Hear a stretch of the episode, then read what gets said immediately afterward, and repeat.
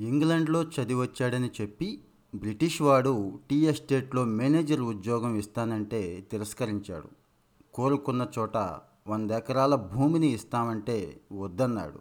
మరి ఏం చేస్తావు అంటే వందే మాతరం అంటూ ఎలుగెత్తాడు. ఆయనే దేశం కోసం సర్వం ధార పోసిన త్యాగశీలి కల్లూరి చంద్రమౌళి. గుంటూరు జిల్లా అమృతలూరు మండలం మోపరులో జన్మించిన కల్లూరి చంద్రమౌళి మంచి చదువుల కోసం ఇంగ్లాండ్ వెళ్ళాడు. అబర్డీన్ విశ్వవిద్యాలయం నుంచి వ్యవసాయ శాస్త్రంలో పట్టా కూడా పొందాడు. బ్రిటన్లో ఆంగ్లేయులు అనుభవిస్తున్న స్వేచ్ఛ స్వాతంత్ర్యాలను విద్య ఆహార సౌకర్యాలను చూసిన ప్రతిసారి ఆయన మనసులో భారత్లో పరతంత్రులైన డొక్కలు ఎండిన ప్రజలే మెదిలేవాళ్ళు. స్వీయ పాలనలో భారత్ బాగుపడుతుందనే ఉద్దేశంతో స్వదేశం వెళ్ళి జాతీయోద్యమంలో చేరాలి అని నిర్ణయించుకున్నాడు. చంద్రమౌళి భారత్కు పయనమయ్యాడు. ఇంగ్లండ్లో చదువుకొని వస్తున్న ఆయనకు ఘన స్వాగతం పలికేందుకు స్నేహితులంతా రైల్వే స్టేషన్కు తరలివచ్చారు. సూటు బూటు వేసుకుని దర్జాగా మొదటి తరగతి భోగి నుంచి దిగుతాడనుకుంటే తానేమో లాల్చీ పైజమాలో సాధారణ భోగి నుంచి దిగాడు. తెల్లదొరల దర్పానికి సూచికైన దుస్తు బట్టలను ఓడలో ఉండగానే చంద్రమౌళి వదిలేసి సముద్రంలో విసిరేశానని వాడికి అప్పుడు తెలియదు. విదేశాల్లో చదువుతున్న యువకులను భారత స్వాతంత్ర పోరాటానికి దూరంగా ఉంచేందుకు ఆంగ్లేయులు ఉద్యోగాలు భూములను ఎరవేసేవాళ్ళు అప్పట్లో. వ్యవసాయ శాస్త్రంలో పట్టాతో చంద్రమౌళి లండన్ నుంచి తిరిగి రాగానే అస్సాంలోని టీ తోటల్లో ఆకర్షణీయమైన జీతంతో మేనేజర్ ఉద్యోగం ఇస్తూ బ్రిటిష్ ప్రభుత్వం ఉత్తరం పంపించింది. కోరుకున్న చోట వంద ఎకరాల భూమిని కూడా ఇస్తానంది. చంద్రమౌళి ఆలోచనలేమో జాతీయోద్యమం చుట్టూ తిరుగుతున్నాయి. సర్కారు కొలువు వదులుకోవద్దు అంటూ బంధువులు స్నేహితుల నుంచి ఒత్తిడి పెరిగింది. ఈ సమస్యలు తట్టుకోలేక చంద్రమౌళి ఉత్తర భారత యాత్రకు వెళ్ళి అక్కడి నుంచి గాంధీ ఆశ్రమానికి వెళ్ళాడు. మూడు నెలలు గాంధీ వద్ద శిష్యర్కం చేశాడు.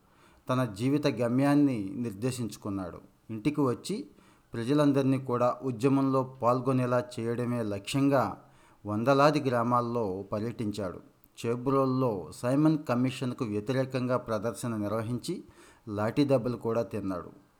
పద్దెనిమిది పంతొమ్మిది ఇరవై తొమ్మిది మార్చిలో తెనాల్లో విదేశీ వస్త్రాలను దహనం చేయించాడు. అదే ఏడాది ఏప్రిల్లో ఆంధ్రదేశ పర్యటనకు వచ్చిన గాంధీజీని మోపరుకు తీసుకొచ్చాడు. గుంటూరులోనూ రెండుసార్లు జరిగిన ఉప్పు సత్యాగ్రహంలో పాల్గొని జైలుకెళ్ళాడు. మద్రాసు మద్రాస్ శాసనసభకు జరిగిన మొదటి ఎన్నికల్లో తెనాలి నుంచి చంద్రమౌళి ఎమ్మెల్యేగా ఎన్నికయ్యాడు. క్విట్ ఇండియా పిలుపు జనించినందుకు గాంధీని అరెస్టు చేయగా పద్ పంతొమ్మిది నలభై రెండు ఆగస్టు తెనాలిలో చేపట్టిన నిరసన రక్తసిక్తమైంది. కల్లూరిని రాజకీయ ఖైదీగా జైలుకు పంపించారు. అప్పట్లో ఆంగ్లేయులు కాంగ్రెస్పై నిషేధం విధించడంతో నాయకులంతా ఆంధ్ర కాంగ్రెస్ పార్టీని ఏర్పాటు చేసుకున్నారు. కల్లూరిని అధ్యక్షుడిగా నీలం సంజీవరెడ్డిని కార్యదర్శిగా ఎన్నుకున్నారు. పంతొమ్మిది నలభై ఏడు మార్చిలో జరిగిన ఎన్నికల్లో మద్రాసు ప్రావిన్స్ శాసనసభకు తెనాలి నుంచి మళ్ళీ ఎమ్మెల్యేగా ఎన్నికైన కల్లూరి స్థానిక స్వపరిపాలన సహకార శాఖల మంత్రిగా ఐదేళ్ళు పనిచేశారు. ఇరవై వేల సహకార సంఘాలను కూడా ఏర్పాటు చేశారు. స్వాతంత్ర పోరాటంలో పాల్గొంటూనే పంతొమ్మిది ముప్పై మూడులో నానా దేశాల రాజ్యాంగాలు రైతు రాజ్యాంగం అనే పుస్తకాన్ని కూడా రచించారు. దీంతో చంద్రమౌళిని భారత రాజ్యాంగ పరిషత్తు సభ్యుడిగా కూడా ఎన్నుకున్నారు. స్వాతంత్రం వచ్చాక దేశంలోనే తొలిసారిగా మద్రాస్ పంచాయతీరాజ్ చట్టం తెచ్చిన ఘనత ఆయనదే.